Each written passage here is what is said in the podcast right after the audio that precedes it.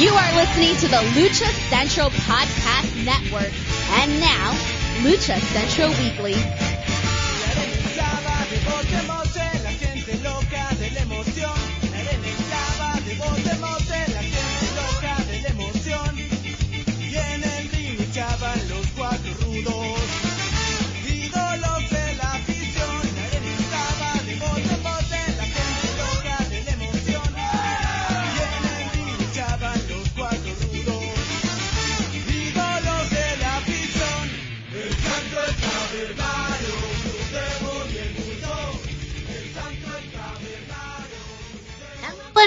Welcome to another edition of the Lucha Central Weekly Podcast. This is the podcast that lets you know all of the latest happening in the world of Lucha Libre. We cover news and events from the week that was, talking Mexico-based promotions and top independents, along with luchador-related news from throughout the United States. The Lucha Central Weekly Podcast is part of the Lucha Central Podcast Network on luchacentral.com. This podcast and others from the network are also available on all major podcast streaming platforms, including iTunes, Spotify, Google Play, iHeartRadio, Podbay, and more. And don't forget our streaming partners at thechairshot.com. My name is Miranda Morales, and I'm one of the co-hosts of the Lucha Central Weekly Podcast. And let me bring in the rest of the team. Introducing first, he is the dashing one, Mr. Dusty Murphy. Dusty, how are ya?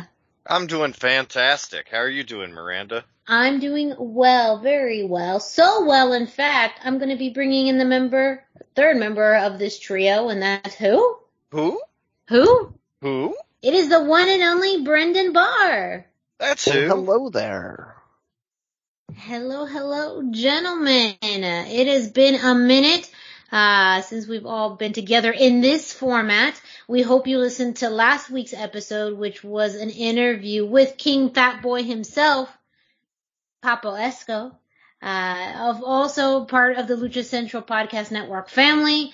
Uh, with his own podcast uh, that's on the network, and of course, uh, wrestling out here on the West Coast, representing the Boricuas, representing Lucha Libre, and it was a really fun interview with him. He had some news about that podcast too, but I'm not going to spoil it. You got to listen. You gotta listen, yeah, straight out of the bodega.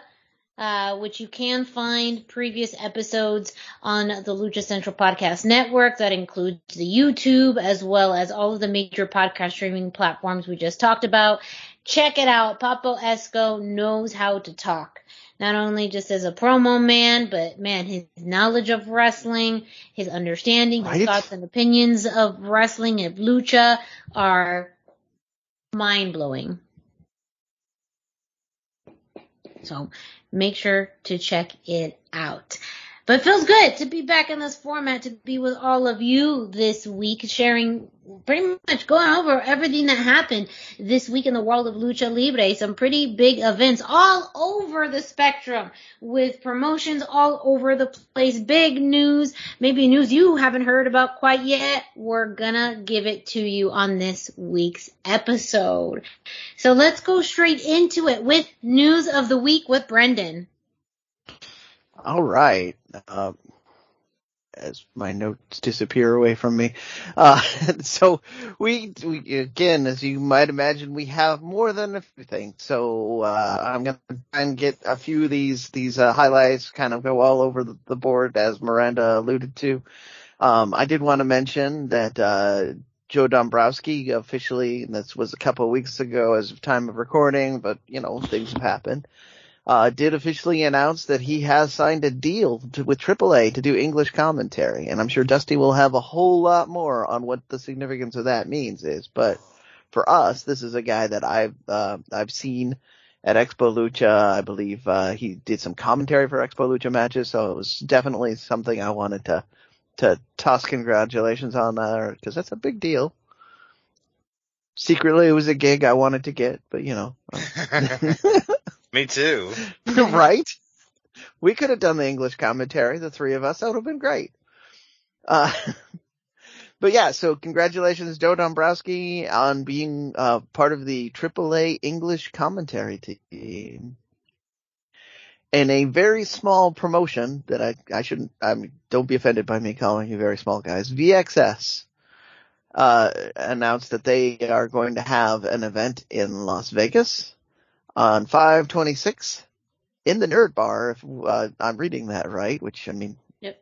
Miranda agreed with me off the air, so I hope that that's true. But uh, anyway, they're gonna have they're they're having a few matches, and the Nerd Bar seems to really like luchadors because they have announced Jimmy Lloyd versus Psycho Clown, uh, Drew Parker versus Eddie's, and uh, Nick Wayne versus Chris Bey. And I will once again reinforce that Nick Wayne counts as lucha because during his formative years, even though he's still a very young man, he was wrestling out of Lucha Libre Volcanica, largely because they were one of the only places that uh, would let a person underage do uh, do any wrestling, thanks to lucha tradition. So I feel that makes you more luchador than anybody, being a wrestler at 16.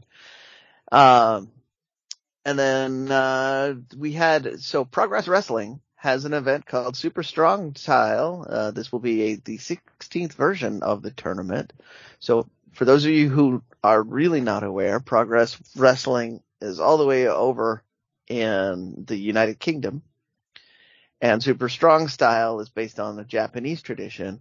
Yet we're still getting lucha talent in there. Aramis is going to be part of the, the whole thing. So I just thought that was a, a kind of a neat little, uh, neat little thing. I also Aramis is like now uh, globetrotting, so you know, look out, world. He, if you see the the master of the strange style, or and uh, and Aramis, I apologize, that was Ares I was referencing there. Aramis, the musketeer, all over the world. You are in for a treat. Uh uh, and then um, Republic of Lucha has been announcing more shows coming up. So we're going to have a show called Midsummer. These are some of the announced matches from the card. Uh, you're going to have a Republic of Lucha versus Santino Brothers March match with uh, Zokre, Little Cholo, and Danny Limelight representing Republic of Lucha uh, against, uh, and this is where it gets weird, Miranda, you need to, to calm down before I say any of this. Slice Boogie is the only person announced for the Santino brothers side. Interesting. right? Yeah. But Danny versus Slice, like, come Yes. on. And, uh, Sasha and Naomi would have walked out over that. Justicia. well, uh, so we, we, uh, we know because we, we, we talk with people. Slice had been kind of doing different things and looking at doing different things. So just him being on the card alone is interesting. So, uh, I'm gonna be looking at that with some curiosity to see where they go with that, but that's just the opening match that they've announced. Uh, they also have Aries versus Fatu, uh, Dante Martin versus Bandito, and what's probably going to be the internet match of the night.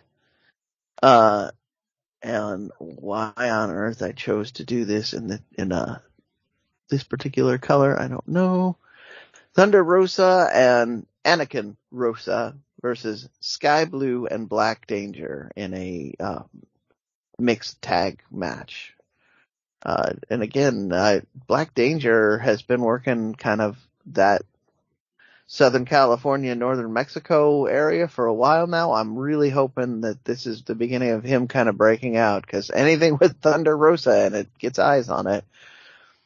Uh, and then, uh, you know, you have some guys called the Lucha Bros in the main event and they're wrestling against Johnny. He's listed as Caballero this time. So he's sticking with the, the AAA gimmick or a AAA gimmick and Daga. So that's going to be a super interesting card. That's 619. The uh, Republic of Lucha, they typically have, if it sells out, they typically have a streaming option and a video on demand option. So, uh, if you are in the California area though, just buy a ticket because that's going to be an amazing show. Uh, I heard Dusty getting excited about that. Well, it's been a while since we've seen Daga, especially Right? in the main event Yeah. context like this. Yeah. That's really exciting. I always enjoyed his work, and I feel like he's underrated. So to see him in the main event, yeah, that's exciting. Well, I mean, when we did see a lot of him before, we did see him working with the Lucha Bros either on the same side or on opposite sides. So, uh, it makes sense to me that they would, they would tap, tap him to, uh, to do kind of a main event sort of thing. Yeah. But, uh, yeah, so that's the, that's my news of the week. I was trying to keep it slim, trim, and, and mean because we've got a bunch of stuff to cover. Uh, so for the indie roundup this week, speaking of that, Miranda, our, our current workhorse who is doing a tour schedule that is not to be second to anything else. My goodness. Was at two shows in the last couple of weeks. Uh, so Miranda, why don't you tell us about the shows and, and, uh, what, what the fans missed out on? Yeah, well, technically, now that I look back at the calendar, there was three shows because that there was one why I missed recording on Cinco de Mayo, um, which was uh, so I'll start there. Border Promotions, based out of here in Phoenix, did have a three-day lucha libre extravaganza out here, uh, which encompassed uh, several. Uh, luchadors over a series of three days. I would say probably the most action packed of that of those three days uh, was the very first day, um, and that's because you had some pretty big lucha names um, in presence, including Psychosis. Uh, Bestia 666 and Damien 666, Psycho Clown, uh, El Dragon, uh, Drago, uh, VIP, all um, were in attendance uh, at that show. Um, and the main event of that show was a lucha libre uh, rumble slash scramble match to crown the new uh, Board Promotions Mexicano champion, which VIP won, um, but it did include the likes of pretty much all of the names that I had uh, mentioned. Uh, also, Mini Abismo Negro was also um, in there as well. So uh, lots of big lucha libre names um, in Phoenix uh, on Cinco de Mayo. And actually, a fun note. Uh, in seeing Psycho Clown, I did see a memory pop up in my uh, timeline about last Cinco de Mayo also being with Psycho Clown in Las Vegas for Psycho de Mayo. So I feel like I just have to spend every Cinco de Mayo with Psycho Clown from now on. Uh, that, that is not a tradition I can endorse or support. I, it's, I, I love, again, as always, I always have to commend Psycho Clown. He was there from beginning to end. You know, the kids adored him, signing every single autograph, every single photo, you know, that he took. Like, he is truly, we, we, maybe say this in tongue in cheek, but also with a very full heart, you know, the John Cena of, of Lucha Libre, where, you know, wherever he goes, kids, families follow. And he is such a big icon and role model. And I see that every single time I, I interact with him and every time I, I, I happen to see him at a show. I'm gonna I'm gonna throw a little bit of a shout out on on this too. When we were watching, I was watching Triple Mania. Lucha Libre fan Roy Lucier was at ringside, and I noticed that he gave F- Psycho Clown a thumbs up. I teased him about it on Twitter, and then he replied by showing a picture in support of this of Psycho Clown and him posing at ringside. So, hmm. Uh, yeah, Psycho Clown is is uh even though he's my nemesis, he's a fan favorite and he's he's all about making the fans happy. So I will uh not deny that, even though even though uh, I really want Sam Adonis to to beat him up. Yes, and that's a, that's a whole. Uh, so on the opposite end of that, even though I'm jumping ahead, I did speak with Sam Adonis uh, this past Saturday in Phoenix. He was here for Phoenix Championship Wrestling, where he teamed with Lord Draco to face uh, Gabriel Gallo and Eldon Finau. And in my very brief conversation with Sam Adonis, uh, talked about, you know, his work with AAA, how much he really enjoys working with AAA, um, is currently looking to, to work more throughout Mexico. Um, he will be going there in the next few weeks and will be having a little bit of an extended stay there. And, you know, one thing too that we saw again that he had the next day that this past Sunday in um in in Chicago was him and Psycho Clown uh, again facing each other once again um, in Galley Lucha Libre. And so I have told him and shared with him many a times how they have fight forever feels. Sam Adonis and Psycho Clown can fight forever and ever. And any, every time it's, you know, a little bit of the same, but by that I mean, you know, you, you know that you're going to get a quality match. They always just have a great chemistry. Uh, with each other and you're absolutely right. I mean, yeah, shut up and take my money with Psycho Clown, Clown and Sam Adonis. Uh, and I hope to see more of this, hopefully on the larger scale, i.e. AAA scale in the future. Um, and then I do, since you mentioned the galley, uh, they did, they swapped belts recently. I believe mm-hmm. it's Psycho Clown is the new current champion. That happened on uh, a few weeks ago, so I'm out of date on my information. But they did swap belts because uh, that's part of this whole fight forever energy you're you're definitely feeling. Yes. So jumping back to the past, we also had Lucha Libre Mexicana, uh, which is a Master Republic sponsored show. Third time in Agua Caliente Casinos in Cathedral City, California. Uh, an amazing thank you to the Agua Caliente Casinos there um, in, in Cathedral City. I mean, the the staff the tribal elders, the management there, uh, the community continue to be so supportive of Lucha Libre Mexicana. Um, and it's once again a fantastic show. Uh, a few matches to note. Uh, we started off with a trios, or I'm sorry, not trios, triple threat match. Huracan Negro uh, versus Bionico versus Megalodon. Uh, with that, Huracan or Bionico won that match. Uh, we also had a lucha de trios match. Uh, the team of Maverick, Volcan, and Black Danger versus Anubis, Griffin, and Super Astro Jr., who's been a stable at Lucha Libre Mexicana. Uh, Super Astro Jr.'s team won, uh, so another successful victory for him. We also had a lucha de parejas, a mixed tag match uh, J2 Maratoli and Amazona versus Bamboo and Baronesa. Uh, the team of Bamboo and Baronesa won.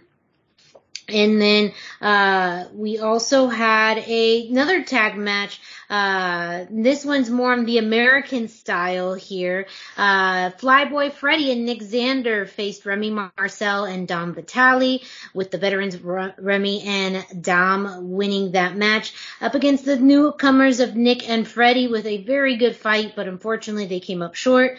And then our main event, a historic tag match, uh, the team of Angel Blanco and Misterioso versus Rey Horus and Octagon. Uh, celebrating 40 years within the lucha libre and wrestling community. Um, such a great match with Rey Horus and Octagon winning. Um, and so I mean, this one too with Octagon, his presence with the community, how much he appreciated his time in, the ring, and someone who has, you know, given decades to wrestling in the world of lucha libre. Um, it was fantastic to see him work with someone of the likes of Rey Horus, um, in that in on that show. Um, Lucha Libre Mexicana, hopefully coming back to Cathedral City sometime later this fall make sure to stay tuned to our podcast because we will let you know when that's happening again. Because at least one of us is going to be there, if not yes. all of us. Yes. Uh, I do have a quick question. It is actually not very wrestling related, but uh, you there was a wrestler on the card named Bamboo. And uh, in in Panda, bamboo means delicious dinner. So I was trying to figure out what that would mean for a luchador. I think it's just bamboo. So it's it's it's still he's just naming himself after a delicious wooden treat. Yes. I mean, granted, I, I see where you're going here. I feel like we have a tag that needs to happen between right. Ultimate Panda and Bamboo. Or or versus I mean either side of the ring will work. Other me. side, but you know. I see where you're going with this, and I like the way you're booking this. Uh, and then, uh, this past Friday, so Friday the 13th, PCW Ultra returned for the first time this year with a super stacked card and this was my very first PCW Ultra experience um, attending, and it was absolutely worth the six-hour drive there. Um, it was a, a, fantastic show from top to bottom, and some very notable matches for those uh, of you interested in lucha libre. Uh, we had B-Boy versus Nick Wayne in an old school versus new school oh. type of match. Um, Man, I wish I'd gone to that show now. Yes uh, in which Nick Wayne won. Uh, we also had our boy Papo Esco, who talked about this match uh, on our interview last week versus Rob Shit. And Papo Esco set out, you know, to do what he did. Uh, and I said it's spoiler alert, but it happened. Papo Esco won his match and afterwards had a very heated, let's say, uh, promo against the audience, really targeting War Beast uh, and Josef Samael, and we'll get into that a little bit later. But um, it does look like uh, Josef Samael is answered uh, Papo Esco's call, uh, and we will see um, this coming up in the next show. I'm not going to tease too much of that until we get to it. But anyways, just know that Papo Esco won his match and made his statement known in PCW Ultra, like he said he would in our interview last week. We also had your ultra light champion Jay Vidal face Jack Cartwheel. Uh, Jack Cartwheel, who's most recently uh, been uh, in Mexico as well. That was an incredibly fun match. If you love flippy shit, that was a match for you. Great work between the two. Jay Vidal retained. We also had in another uh, championship match, uh, Danika Della Rouge faced Viva Van in uh, a match for the PCW uh, Ultra Women's Championship in a Falls count anywhere. All violence is legal match, and boy, did they hold true to that. Um, where they took the action all the way up back to pretty much the entrance ramp, uh, where Viva Van was able to pin Danika and win the women's championship once again to become a two-time women's champion in yeah. PCW Ultra. I uh, I had a chance to speak with Danika recently, and she said that uh, she really uh, likes doing this hardcore style. Mm-hmm. She uh, wants to do something a little different from what she thinks most women do. So we talked a little bit about Taya at that point, but like, I I'm happy to hear that uh, her and and uh, Viva Van were mixing it up like that. That's a that's amazing stuff. Yes. And then for your main event, we had LA Park versus Sinn Bodhi. And this was a lucha of lucha matches. Uh, a special shout out to referee Scott Johnson. Scott Johnson had, however you want to view this, the pleasure or the pain in this match, literally, as he had his shirt just ripped open, uh, water pour on his back and got slapped on the back with LA Park's belt. Um, with, yep. with immense pain. And Scott Johnson is a consummate professional, um, a, a lucha libre, you know, experience, not only referee, but commentator as well. Uh, and so Scott was fully aware of what could happen in this match and still put himself on the line in this. So there's some fantastic pictures on PCW Ultra's uh, social media pages, but this was exactly what you thought it would be. Very hard hitting and brutal action in and out of the ring. You know, LA Park really coming in as one of the, you know, boss hog brutal luchadors in the entire world. And he faced someone in Sinn Bodhi who it does not shy away from violence, did not shy away from the strange and the unordinary. So a very good matchup in that. LA Park won uh, in this contest, uh, but not without, you know, getting out into the ring, throwing some, you know, trash cans around. Gave me vibes of, you know, Pro Wrestling Revolution um, and, and that, and that, yep. Uh, but, uh, you know, uh, so again, very different when you have two very erratic, somewhat, you know, men, uh, with very different styles, um, it, but also uh, at the same time very similar. Um, and it, it was truly a highlight of the night. Um, and LA Park, you know, winning his bout, um, and leaving PCW Ultra, um, as a winner. So again, a fantastic show. Also announced um, during the show and has been shared on social media since then. Their next show will be July 15th, and it will feature uh, a tag match of uh, Papo Esco and uh, Slice Boogie. Uh, that team versus War Beast, Josef Samael and classic, yeah. Yes, yes, uh, and, and, Jacob Fatu. So that match, like, legitimately shut up and take my fucking money. Like nothing about that match am, am I not going to be glued to my seat and and watch like already. And and shout out to War Beast with the fuck New York shirt already. that was that was the vibe. That was literally the vibe in there and he's capitalizing on it. And and I love Papo. I support him 150%, but also West Coast is the best coast. So I'm I'm already torn in five different ways through this. Right. That was they were starting that uh F New York chant when I was down there yeah. last and uh I was torn the same way. But uh Oh, it's uh, official uh, now in t-shirt mode. Yeah, you got to yeah. do it. You got to do it. I do want to. I do want to hype up the uh, the the thing you mentioned with the referees. Uh, for fans out there who have not seen LA Park live, often when things don't go well with him and the referee, what Miranda described happen is exactly what's happened. That is something we've seen up here at Defy. We've I've saw I've seen it down at uh, Expo Lucha.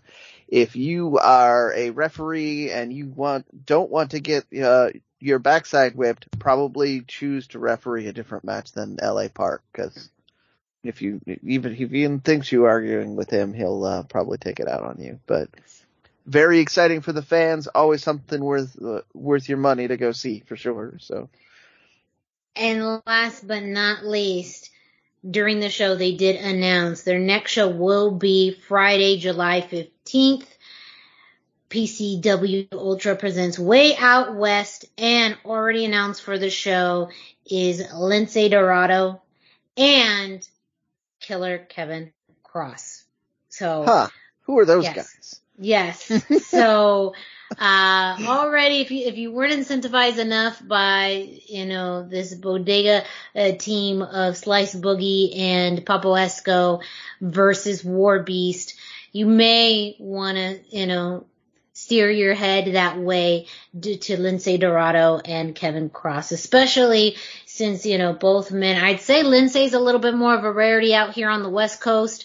Um, for now. Know, for now, uh, you know, Kevin is still, I mean, Killer Cross is still all over, so he doesn't necessarily pop up on the West Coast as much as he used to. And already in that dynamic, in that showcase, I mean, come on, you just, you just, you just have to go. Uh, tickets are available. You can go to PCW Ultra on their social medias as well as pcwjuly.eventbrite.com. Uh, more talent announcements will be coming out over the next few weeks. Um, and it, it is a fantastic show. I, again, my first PCW Ultra experience attending. It is absolutely worth the hype. The fans are amazing. I just want to do a very, very special shout out to Jesus, who at the Ultra show. He came up to me, let me know that he was a fan of the podcast, which I always am still surprised when people even say that they listen to the podcast. Uh, but he had talked about how he listens to it at work, how he enjoys the show, and it meant so much to be able to hear about his experience. Um, he's also a very avid Lucha Libre fan uh, out in California and uh, goes to a lot of lucha shows. And so, you know, anytime uh, he's at a show, he always tries to, you know, represent on his social media. Um, and I just, just a big thank you to him because it was so cool to That's meet awesome. someone who's you know, listens to the show, uh, and, and supports the show and is himself a, an amazing fan and a great fan of Lucha Libre. Yeah, that's really great. Uh, thank you for, for listening. Uh, I appreciate it. I will see you in California at some point and we will drag Dusty out there at some point too. But yes. Yeah, I'm, I'm ready. you can't Come drag the willing. Yes. Come at it. So I, I, you know, thank you, Brendan, for letting me take over this week's indie roundup. I have a feeling I may do a little bit more of that over the next few weeks uh, and months as more shows come up. I'm Yeah. happy to do so uh, because I love being able to come back uh, to the team and share my firsthand accounts as a fan uh, and as someone who does announce some of these shows. It's great to be able to see both sides. So uh, make sure to support your local independent wrestling organizations.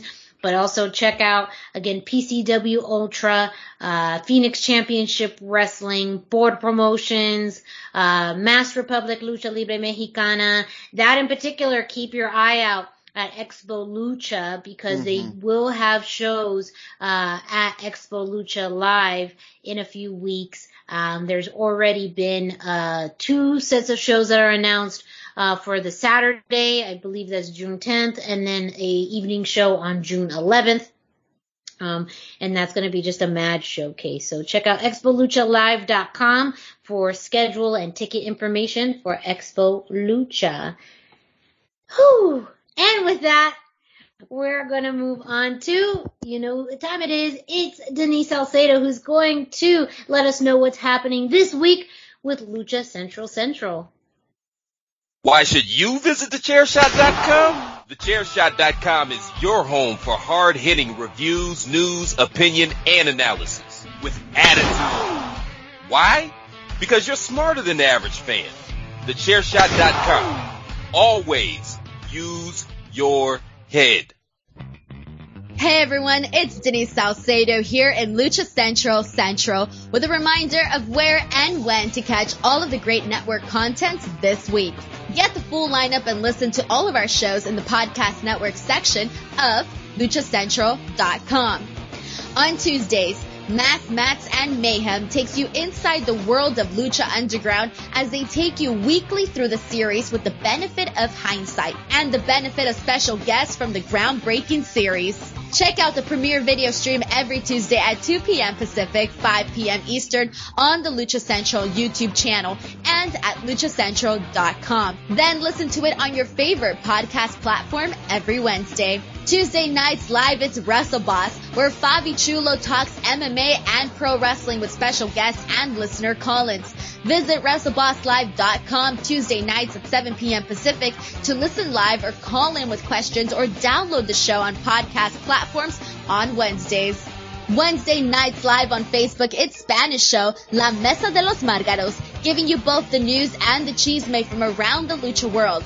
Special guests and a whole lot of fun make it one of the most talked about shows in Mexico. Thursdays, it's straight out of the bodega with Papo Esco and PWR promoter Gabriel Ramirez as they have guests from throughout the wrestling world pull up to give an inside look into their careers. From indie standouts to television superstars, each week brings a new name and perspective. On Friday, it's your double dose of Lucha Central weekly podcast. One in English y el otro en español. Lucha Central Weekly is where you'll find all the top stories of the week, both inside and out of the ring from Mexico and anywhere luchadores are in action across the globe. Be sure to subscribe and follow all your favorite Lucha Central network series on your favorite podcast platforms, either by their own series name or subscribe to the Lucha Central Podcast Network show pages to get all of the shows in one easy feed. And please consider giving a rating to help more fans find the shows that you love. For now, this is Denise Salcedo signing off from Lucha Central Central. Have a great week. Lucha-Masks.com by Pro Wrestling Revolution, bringing you in partnership with Mask Republic, the Lucha Brothers, as well as Japanese legend Ultimo Dragon. Go to Lucha-Masks.com and fight Lucha Strong with masks from your favorite Lucha legends and Pro Wrestling Revolution luchadores. Stay safe in style and represent your favorite luchador. Get yours now at lucha-masks.com, powered by Pro Wrestling Revolution. As always, a big thank you to Denise who gives us this week's Lucha Central Central, letting you know what's happening throughout the Lucha Central podcast network. Whew, I'm still coming down from all of that indie roundup stuff, so I'm gonna pass it on to Dusty for this week in AEW. Yeah, we had kind of a interesting week, I guess, in AEW.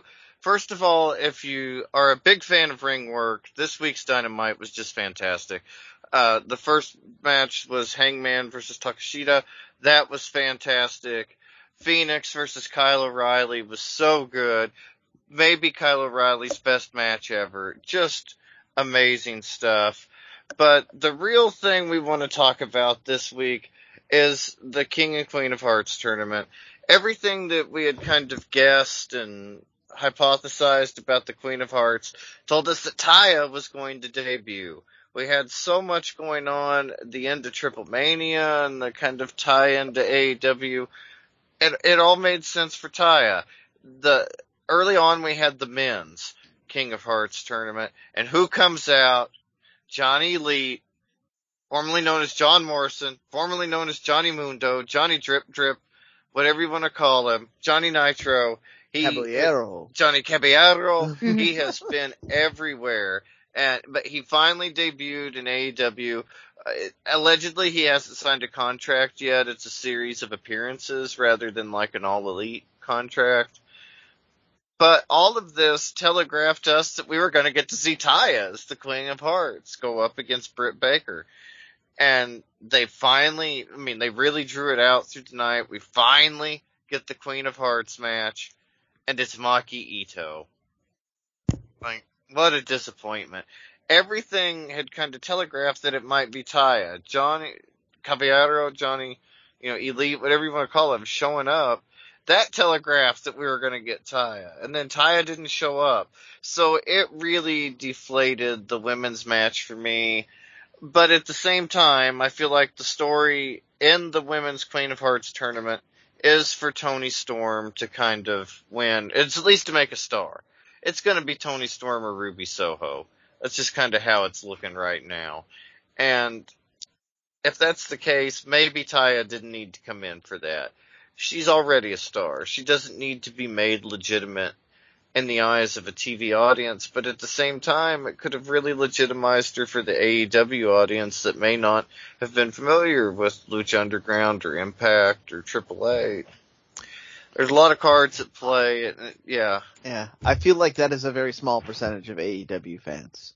I agree. And so I feel like something bigger for her is more important, but the uh, Reina de Reinas championship, you know, it figures into everything too. And uh, allegedly, uh, go ahead. I was I had a question for you, just okay. because you were watching it. What I was hearing is that the actually it felt like the energy kind of went out of the crowd when the Maki Ito announcement was made. Oh yeah. I yeah. just, I just so, you know, it's such a niche, it's like a niche eh, within a niche audience who would know you know, about Maki Ito and, and so I just, you know, it's just such a subset compared to someone, you know, from a larger scale. I mean, we talked about Ember Moon, you know, off air, Taya Valkyrie, you know, someone with a little bit more of an American presence. I think there's, there's definitely a subset of AEW fans a lot more in the know regarding, you know, uh, Japanese wrestling. Uh, but the, I honestly think the majority are much more ingrained into the American style. So I'd be surprised if like, I don't know, 30% of that audience knew who she was. Yeah, it, they instantly deflated when she came out. And like you say, she's such a, even within Japanese women's wrestling, her audience is so niche that it's, yeah, it was a odd choice. I, would say that the AEW audience at large had, you know, pretty much forgotten about her. They tried to play it off as them being former tag team partners, but it happened one time, like a year ago. And it was just a poor choice. The Owen Hart Queen of Hearts tournament, Taya being from Canada, the whole thing was just so poetic in a way, and it felt like such a lock that I'm really surprised they didn't go with that. It just feels like a a step down, but at the same time, it, if they weren't going to let Taya win, I mean, J- Yeah. Johnny lost in his match to Samoa Joe, but he looked fantastic. If you like what he does, he looked fantastic. If you don't, it looked a little rehearsed and just kind of choreographed like he does. But what he does, he's fantastic at. And I saw that ankle pick. Like that was all over Twitter. Like for those of you who don't know what I'm referring to, Johnny did a forward roll, which somehow ended up with him grabbing an ankle. Like uh, it just is crazy. Just really good stuff. So. Yeah. No, it it is. It's great stuff, and it felt like we were building to something, to a crescendo in the evening, and then, like I said, Maki Ito came, and everything just felt flat after that. We'd previously had one of the best shows in terms of work rate, and then you know this kind of happens, and yeah, I don't know, just a big deflation at least for me as a fan, and just kind of I don't think you're alone in that. That's kind of why I was checking to see if you agreed with my assessment, my here knowledge of the crowd there, because uh, yeah, I mean, it's more than just Maki Ito being less than well known. Uh, There's there's a certain something to be said for the fact that there was a lot of buzz about who who it could have been, and Maki Ito was not one of the big names. AEW fans will of course come after me and say that they love her, and they were all talking about her. I did see that, but I saw more names being thrown out there, like Taya, like uh, any of the current indie women's wrestlers that are still out on the circuit, uh, many of which were on Impact. So, you know, just, Yeah, and Taya had kind of been pulled from matches here and there and been replaced in a few. Even Chelsea Green replaced her in a match for Impact. And so it kind of looked like that's where we were headed, but it didn't happen. And so yeah, I don't know what the deal is with AEW. The, go ahead. speaking of good, sorry, just, you, I have to say it now. Speaking of good Canadian female wrestlers, Chelsea Green. Yes, yeah. Yeah. Uh, and she was on Lucha Underground. Uh, what was her name? Uh, Arachnia or something like that. Yeah. She had a spider gimmick in the fourth season, the one that most people didn't watch, but Mhm. she was fantastic if you watched it. And yeah, big fan of Chelsea Green. Just so cool that she's still doing her thing, that they're really getting popular, but it's a letdown for Taya fans, especially if you were expecting to see her in AEW. I, I, I assume we'll see her. The end of Triple Mania kind of telegraphed that, and let's see what happens. It looks like they're going to try to tie all that into some future storyline. I, I guess we'll just transition to AEW I'll- or to, from, from AEW to AAA. I'll mention it. They released a clip on social media this week of the Young Bucks kind of dogging on Vikingo, making a lot of puns with his name. And then they asked him, you know, well, if he was such a good champion, why didn't he come up to AEW and defend it? You know, maybe they'd challenge him. And then they said maybe Kenny Omega would come back and challenge him for the title, try to take the title back. So at least it seems AEW has a lot of plans for Vikingo. We've talked about that before, that he seems to be the guy that AEW has anointed from AAA. We're seeing more signs of that. It was only on social media. Apparently it didn't air on TV in Mexico, so it may not be building to much, but it, nothing else, it shows a sign that the Bucks really think highly of Vikingo. And before we knew it was Kenny. Kenny was the guy that was high on Vikingo. Now we know the Yeah. Bucks are high on Vikingo. That's pretty much all the VPs now that Cody's gone. Like those are your your guys. I'm sure Cody liked him too, but you know. Oh, I'm sure. Very Yeah. exciting for Vikingo. A lot of cool stuff going on there. The other news in uh, AAA, not a whole lot going on, but the the main thing is that their YouTube channel is worldwide again. Occasionally you could get a page or two to load on YouTube, but outside of Mexico, their actual landing page, the AAA homepage, would not load for anybody in the United States or anybody outside of Mexico. So the fact that they've got that working and got things going, it's a very positive sign. The lawsuit with Lucha Libre FMV is apparently still going on. AAA has just successfully dodged it for so long at this point. I think that they're getting more and more confident all the time. The YouTube outage was allegedly due to technical issues, not due to anything with the lawsuit, but I mean, of course, after they successfully dodged it, they're not going to admit that it was because of the lawsuit now. Right. Yeah, very interesting. We've got another night of Triple Mania coming up in about four weeks, June the 18th in Tijuana. Big stuff then. Very exciting. Chapter 2. Chapter 3 is in October in Mexico City. A lot of AAA stuff going on.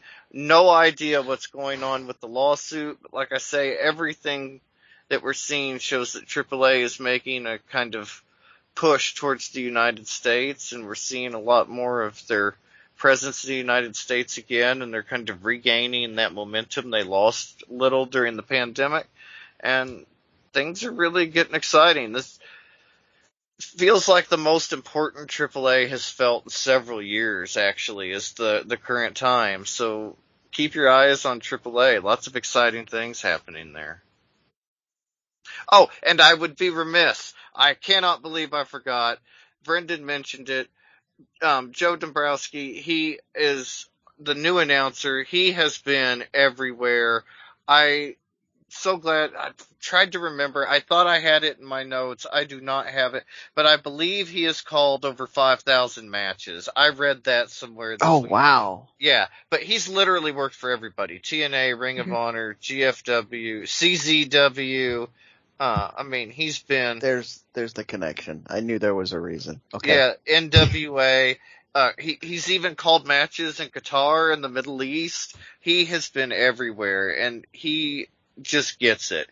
And he understands wrestling. So to have him for AAA is a huge improvement over the previous several, I guess, because they kind of had a rotating English announcing team. But unless you just enjoyed the chaos and confusion, this is way better than Matt Striker and Vampiro. It finally feels like AAA are treating their English commentary as an important component of I- AAA.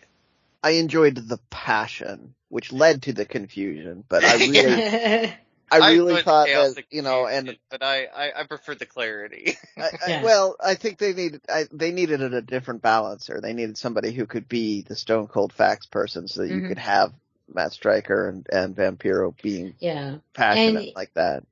he uh, has been partnering uh, with uh, Larry Dallas. Um, and so Larry Dallas is very much the color to, you know, his uh, play-by-play for Joe. So uh, in the limited uh, clips I've heard, uh, they have a pretty good dynamic. I thought they were fine. There were people that were on the, in the fight chat channel that were obviously going to complain about it, but, uh, the majority of people were very happy with the commentary, so. Mhm. Yes, if you're listening, I'm usually in the fight channel, uh, chatting with people too, cause I did, wrestling needs to be shared. So I will be on Twitter and I'll be on the fight channel. Just look for me. It'll say 321T. Right. Well, thank you, Dusty, for both this week's AEW and AAA news. Don't forget you can check out luchacentral.com for your results of everything of AEW this week. Up next, speaking of places that Joe Dombrowski has announced, Major League Wrestling. There's truly not been a place this man has not touched. Uh, Major League Wrestling this week in MLW. Uh, a few points to note. Of course, this week in Major League Wrestling, of course, you had Fusion. It is available on YouTube for free, just one hour. It's again such a digestible, easy to watch show, very entertaining. Your main event, we finally got the matchup that we've been waiting for. 5150, the team of Rivera and Hernandez versus the Von Erichs, Ross, and Marshall in a bunkhouse brawl match. And what that means, that just means all of this bunkhouse brawl things like hay barrels and uh, pitchforks and doors and chairs, all of that was legal. No disqualifications. And the match itself started off fast and furious. The Von Erichs just salivating at the thought of getting their hands on 5150 after truly months of them antagonizing the Von Erichs, belittling them, uh, you know, berating them, their family history, something that the Von Erichs are very, very proud of. So they went in hot, um, very kind of wild and crazy match. Anything, you know, as you could see as far as, you know, a no DQ with weapons allowed. Not so much a lot of lucha in this unless you want to think about more of that brawler crazy style. Um, and with that, the Von Erichs won this match with the Iron Claw on Hernandez for the pin. And it does also seem, you know, with this win that the Von Erichs may be looking for that tag team gold. But also with that, we do see 5150, even though Slice is no longer in the picture right now, you still have Hernandez, Rivera, and Dr. Julius Peppers, you know, in the mix as 5150. Um, so their presence is still known within MLW.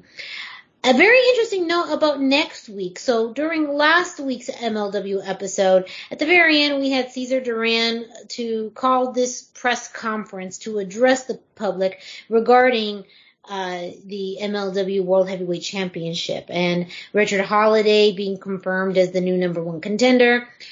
Alex Hammerstone came in very irate and agitated at both men, but primarily Holliday.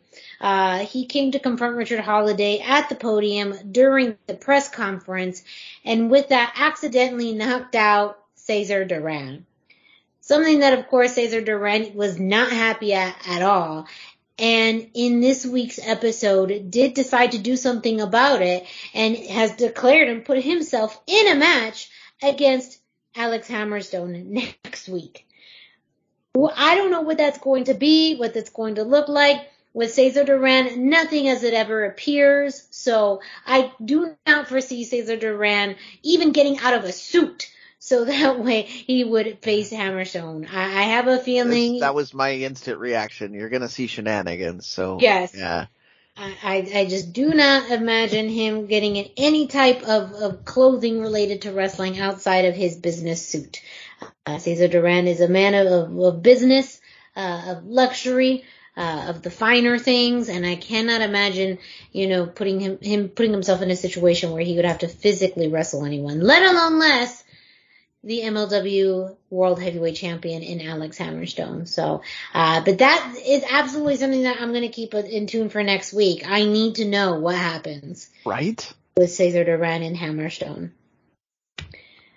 Also announced, uh, we did get some news regarding Battle Riot happening in New York on June 23rd. The very first five participants for Battle Riot have been announced, which include Lince Dorado, Marshall Von Erich, Alex Kane, Calvin Tankman, and Killer Kross. So some Who's pretty good lucha, yeah, pretty good lucha representation uh, in there as well. And uh, Lince Dorado making their East Coast appearance. Uh, for those who need to see them this summer, they are already announced for Battle Riot on June 23rd. Uh, as far as upcoming episodes of Fusion, uh, we do know Kings of Colosseum was this past uh, Friday as well, and so we will, should start to see those episodes ramp up um, in the Fusion playlist, including some pretty interesting spoilers that have already leaked about those tapings. We're not going to share them uh, because that's just how we, we decided not to do that uh, for MLW. But For any just- of them, we don't really For cover really, yeah. spoilers. Yeah. Yeah. For really any of them. So, uh, but make sure to stay tuned to Major League Wrestling Fusion. It drops each and every Thursday on YouTube. You can find tons of previous episodes um, online as well. And make sure to stay tuned to the Lucha Central Weekly podcast that brings you everything that's happening with Major League Wrestling. Up next know, it's a segment you love. It's This Week in Lucha Libre History with Dusty. That's right.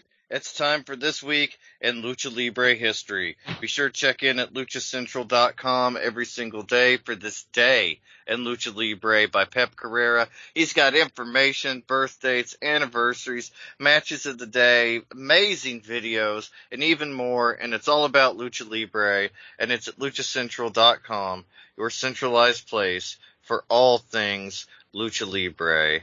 This week, on This Week in Lucha Libre, we have decided to honor the career of Ultimo Dragon. He has just been everywhere. He has done everything.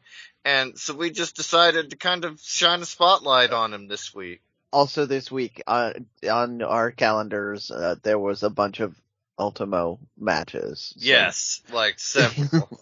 and it just felt like a natural fit to pick Ultimo Dragon. And he has so much going on. He started out at the New Japan Dojo way back in the 80s, but he was a smaller guy, obviously, and they did not draft him into New Japan after he trained at the dojo, mostly due to his size. So he went to Mexico. Back then, the kind of only competitor to CMLL was the UWA. So he joined the UWA, and then in 1990, I believe, no, 1991, he joined CMLL, and that's where he got the gimmick Ultimo Dragon. He was supposed to have been the last student trained by Bruce Lee, who was the Dragon. There was a popular movie at the time, The Dragon Bruce Lee, kind of a biopic. And so that was the, the original thing for Ultimo Dragon, but he really kind of superseded all of that and expanded past it really fast. Within a year, by 1992, they already had a mini version, Ultimo Dragoncito. So much was going on. By 96, he was already in WCW. And so, I mean, he'd won the J Crown in '96. He was at WC. You've probably seen that famous picture of Ultimo Dragon with all the belts just mm-hmm. draped all over him. That's the J, J Crown. It's about eight different titles. I think that it's been anywhere between six and nine. The debate was whether that picture has eight or ten belts. That's the that was yeah. the debate this week. Well, Somebody was that was, one in there? Because he uh, was that he won the cruiserweight championship after the J Crown, correct? Correct. Yeah, he okay. won the J Crown in October, and I'm not sure when he won the cruiserweight championship, but it was after. Yes, I think that was December. Then was that Starcade? Yes, that sounds right. Okay. Yeah, I believe it was Starcade. And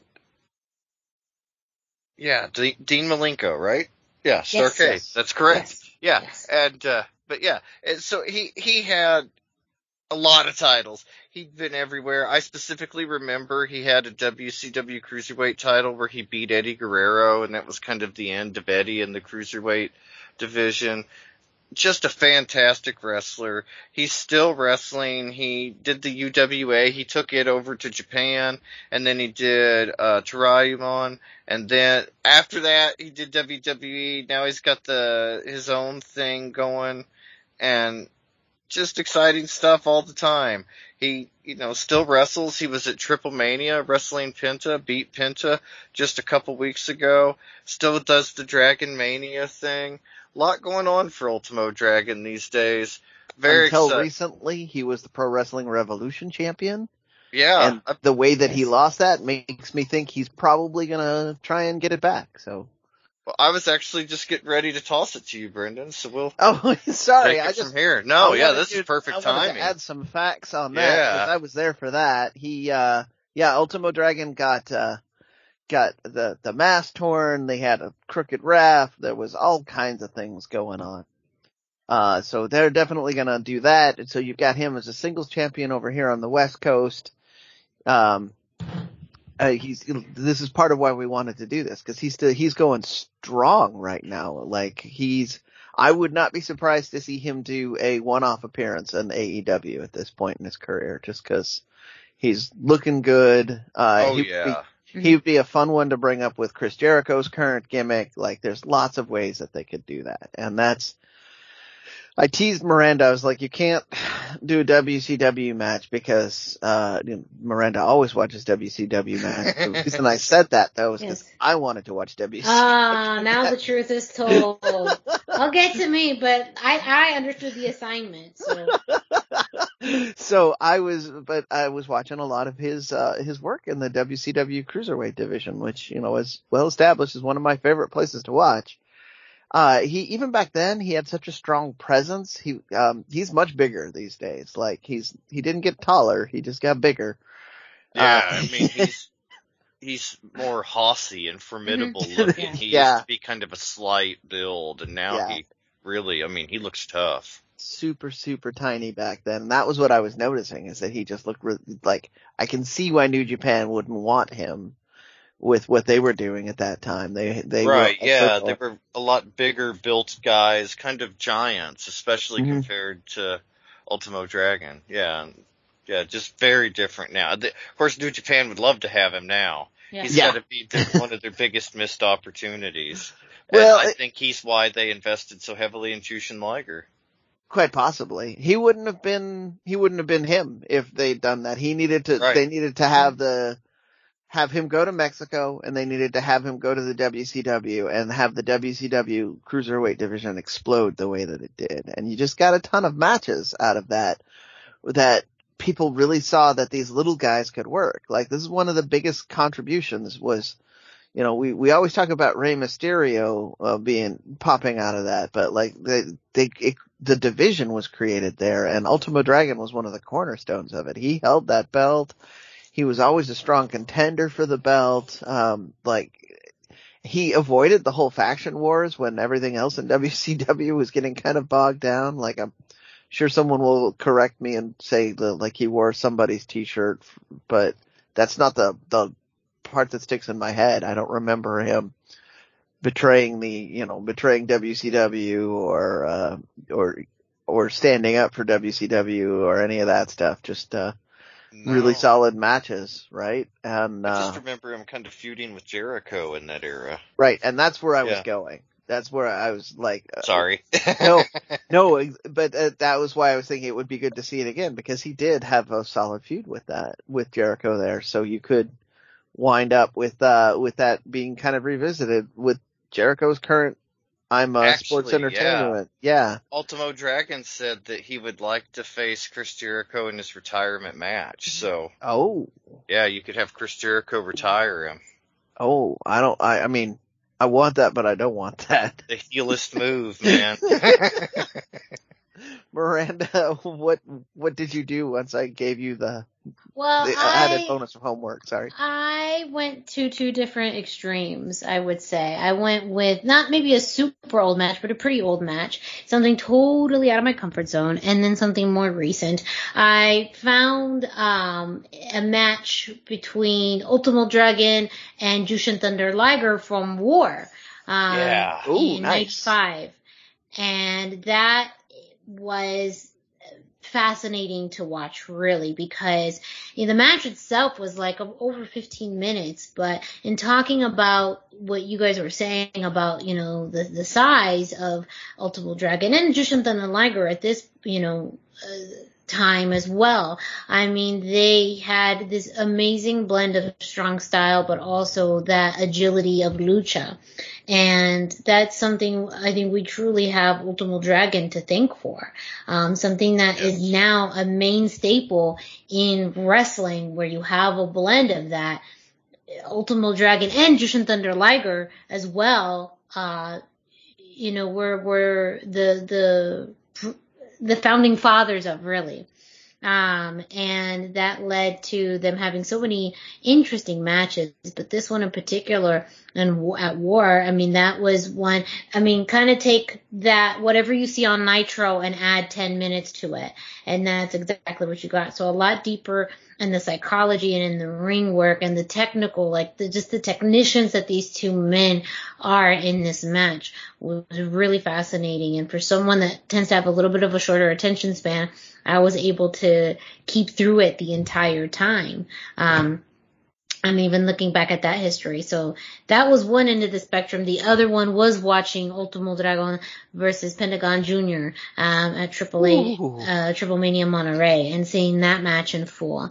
And that is of course very different because Pentagon Jr. is a very different type of wrestler than Jushin Thunder Liger, but um, you know, I think as we talked about too, the English commentary team um, really did a great job of explaining the history of Ultimo Dragon, his ties to Japan, you know, and really with the Ruleta de la Muerta, concept, you know, how big it was for either of these men to lose and move forward in the possibility of losing their mask, but specifically Ultimo, Ultimo, who's been, you know, now wrestling for 30 years. His career is old enough to, to, you know, have a, a drink or two. He has and, tights older than some of the kids yes, he's wrestling. Exactly.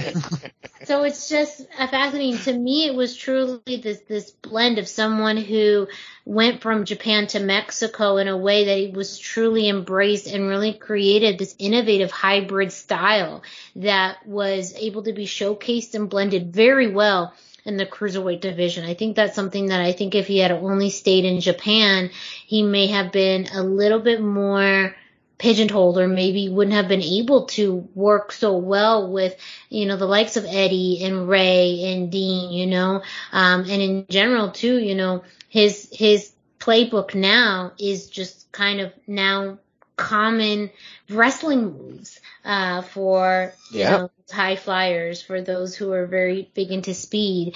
And it's truly because of Ultimo and um, this beautiful blending of Japanese and, and lucha libre style. Mm-hmm. Yeah, he was the precursor to my to uh, one of my favorites, uh, whose name is now I keep I'm gonna keep cool. Gran Metalik is mm-hmm. the the name that yeah, like also blending that Japanese and and yes. lucha style. Yeah. And yeah. uh and, and I loved it. I love it now. I I loved it then. So yeah.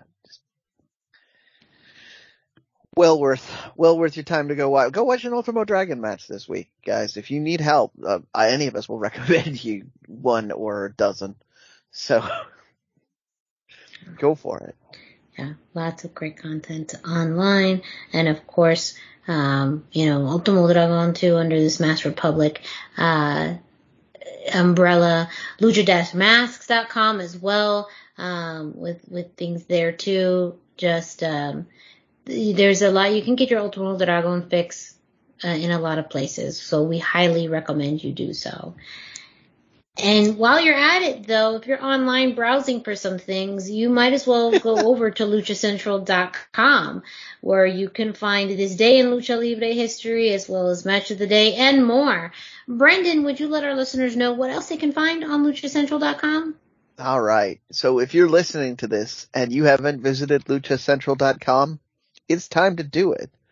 LuchaCentral.com is the online home for Lucha Libre where you can get all the top news in English, and in Spanish.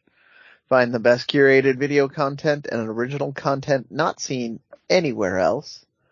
Find when Lucha Libre events would be happening in your area. Find photo galleries from top photographers covering Lucha Libre around the world. It's a place to have your voices heard from weekly polls to annual awards seen and read by top executives in all of the major Lucha Libre promotions across the globe. And on top of all of that, it's free. So go visit luchacentral.com, your centralized place for all things lucha libre. Thank you, Brendan. Up next, you do have some CMLL news as well. Uh, just a little bit. I've been teasing for several weeks that we were going to actually cover the Universal Championship. Uh, so I just wanted to let everybody know that the tournament would finally conclude. Uh, those of you who would speculate and would, would name names, you would probably think of names like, uh, Templario and Titan and Mystico to, to be somewhere near the finals, if not in the finals. And as it turns out, that's where we are. Those were the three names that I saw when I was reading the report. Once again, this was on a live pay-per-view with no video on demand option, so I had to, uh, turn myself over to other people that are giving out results. Uh, but, uh, Mystico came out on top with the championship. He uh, hit La Mystica, and uh, this is kind of an interesting reinvigoration of of him as the kind of the main event guy in CMLL. Like when he took the name Mystico back after being uh, being under a different mask with and partnering with uh with with uh, one of the other with his replacement uh, he kind of he kind of did good. He was still super popular and did well, but he was never really all the way at the top of the card. But now here he is, the Universal Champion, uh, with a with win over two big names like Templario and Titans or Titan. So there you go, Mystico, your new Universal Champion. The way a reminder on what that means is only people who hold Mexican national titles or CMLL titles were invited to this tournament and uh, so they, it's sort of their version of a champion of champions. So kind of a big deal. But that's it. That's I just wanted to sneak that in because I've been telling people for weeks we would have CMLL results and uh, we'd have the universal title results, and here they are. Awesome. Thank you very much, Brendan, for those CMLL results. Up next, NXT NXT. And really the big storyline happening within NXT is this mob versus cartel feud. Santos Escobar and Tony D'Angelo was the main event of the night. Before we get to that though, we did have a uh, round one match of the NXT Women's Breakout Tournament, Roxanne Perez versus Kiana James, in which Roxanne Perez did win with the Pop Rox uh, her signature move. And some of the accounts online is saying this was so far one of the best breakout matches uh, thus far. And one thing that Roxanne Perez has really brought to the table with being, you know, so young is the ability to work well with a variety of people. So I really see, I mean, you have, you know, people like Nikita Lyons in this, which is very much more of a clout favorite, but as far as technical favorite, favorite. Uh, Roxanne Perez is one you got to keep your eye out for. Um, as we get into the main event for the night, just know we haven't talked about it that much lately, but there's lots of video online about this feud brewing between Tony D'Angelo and Santos Escobar, really stemming from the idea of family. Santos Escobar and Legado del Fantasma is very much a faction focused on family, tradition, legacy. And Tony D'Angelo, as the new Don of NXT, uh, really relies on family to get things done. It's very much of a business oriented pers- person himself. Brendan, I know, is that, Brendan, were you going to say something or add something to, to oh. Legado? Oh no, just, you said the thing. That's, that's, yes. cause that's what they say when they're in the mask, when he, yes. they hit people with the loaded mask. So, yes. uh, I was, I was wanting to just comment on how cool it was. You you referenced that. Yes, yes. I finally remembered it. All this forehead, and I finally remembered one thing. Uh, and this has been brewing for weeks, you know, retaliation after retaliation, uh, with Legado de Fantasma, uh, interfering with D'Angelo's business, D'Angelo, you know, interfering with Legado's. Uh, they even tried to have a sit down and call a truce, but the truce was very short lived. So we finally had the one on one match between these two gentlemen. You know, interestingly enough, and we'll get into that though in a second, as far as both men came out alone, uh, Santos did not come out with the rest of Legado and Tony D'Angelo has now has some wise guys, some associates that he's hired on to kind of even the odds. Um, towards the end of the match, well, during the match itself, there Santos landed such an awesome Frankensteiner uh, on Tony D'Angelo to to help try and win the match uh, to no avail. But towards the end, uh, Tony D'Angelo was kind of fishing around uh, the steps area to get his signature crowbar. However, at that time, Joaquin Wilde and Cruz del Toro came out, uh, pretty much uh, on the ramp holding it saying, yeah, we thought, we thought about this. We're two steps ahead of you. And then, uh, the wise guys, Stacks, and Two Dimes, which is apparently their names, uh, run in to kind of even the odds. Um, Santos ends up with a big right hand and ends up with the pinfall. After the match, we do see that Santos Escobar got some assistance from some knuckles um, under the the corner of the ring, um, and so that's what he was able to use to leverage. Uh, that and win. Um, you know, a very much needed win for Santos. It does seem like, you know, they're maybe escalating this a little bit further, which I'm not mad at at all at this point because again, any airtime that Legado has, the better. It's just very important to, you know, continue to, to see their presence. Uh, we do also see the presence of Legado on Level Up. I believe Electra Lopez had a match on Level Up this past Friday. Uh, previously as well, Joaquin Wilde and Cruz del Toro have appeared on Level Up. So I do think that that's also a great way of establishing some credibility for the other members of Legado de Fantasma. Um, while also keeping Santos really the center stage. And I just have to continue to commend his promo skills are just so good. I, I love how NXT has allowed him to develop very good promo skills for a U.S. audience. Um, and I just, I, I love that. So, uh, Santos with the win but it may seemingly not be the end of this feud by a long shot. If anything, if Tony D'Angelo, the Don of NXT, has anything to say about it, he will get his revenge. Um, but that is it for this week in NXT. Uh, last but not least, we're going to transition over to WWE news with Dusty. Yeah, this week we had there, there's a new tag team. If you're into Japanese wrestling, this is probably right up your alley. AJ Styles and Finn Balor. This week they were joined by Liv Morgan, and we'll get to that in a minute. But they were up against Los Lotharios. The whole pairing started because Los Lotharios offered Liv the spot to be on the Kiss Cam, and she got offended. And then AJ and Finn they kind of ran off. Los Lotharios, so she joined them at ringside. I don't get the motivation exactly, but that's what it was. This is one of the best matches on Raw in a long time. Obviously, from the kind of individuals involved, you knew it would be a good one. Great match. Obviously, AJ Styles and Finn Balor won. I don't know, at least in a WWE context, that there's any way to explain a couple of world champions like Finn and AJ losing to Los Lotharios. So as much as I would like to see Angel get the win, I felt that was the right decision. After the match, AJ, Finn, and Liv Morgan, all too sweeted in the middle of the ring, really upset some nerds on the internet, especially when they did it at the house show over the weekend to kind of try the spot out. I thought it was a cool moment. I thought it was a great spot for Los Lotharios. I'm not terribly thrilled, but their spot in WWE right now is they're the tag team that makes tag teams that they want to look important. Los Lotharios helps them look important. Like that's part of the deal. They they can put on a fantastic match and make them look important. And but there's worse spots to be in. I just kind of like to see a title run for those guys.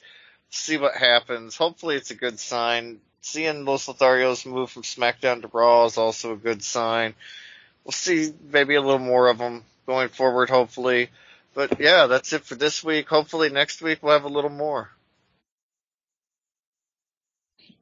Thank you so much for that, Dusty. And that's it. We made it to the end of this week's episode of the Lucha Central Weekly Podcast.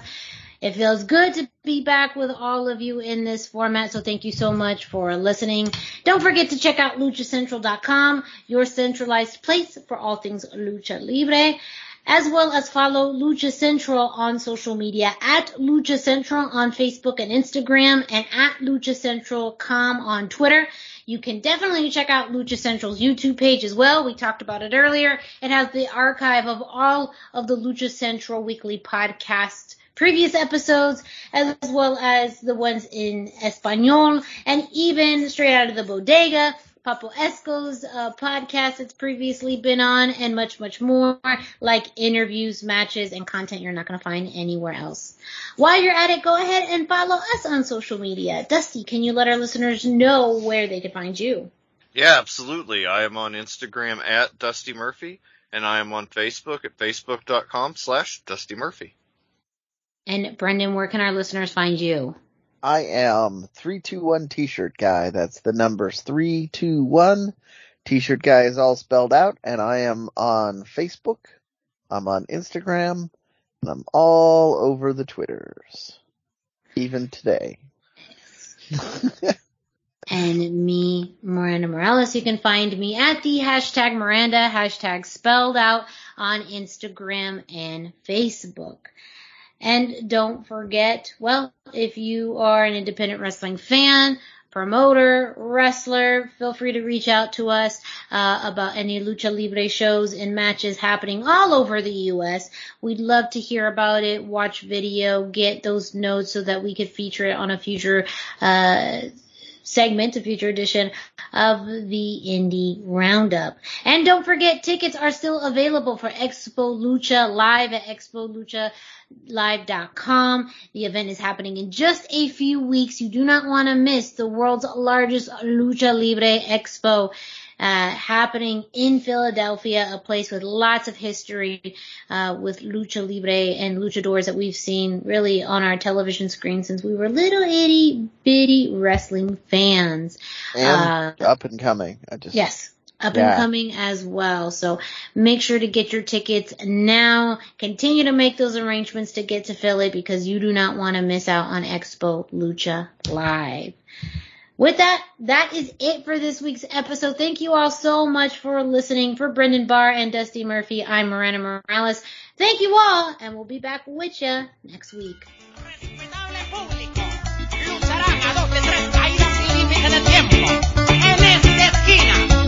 el y el.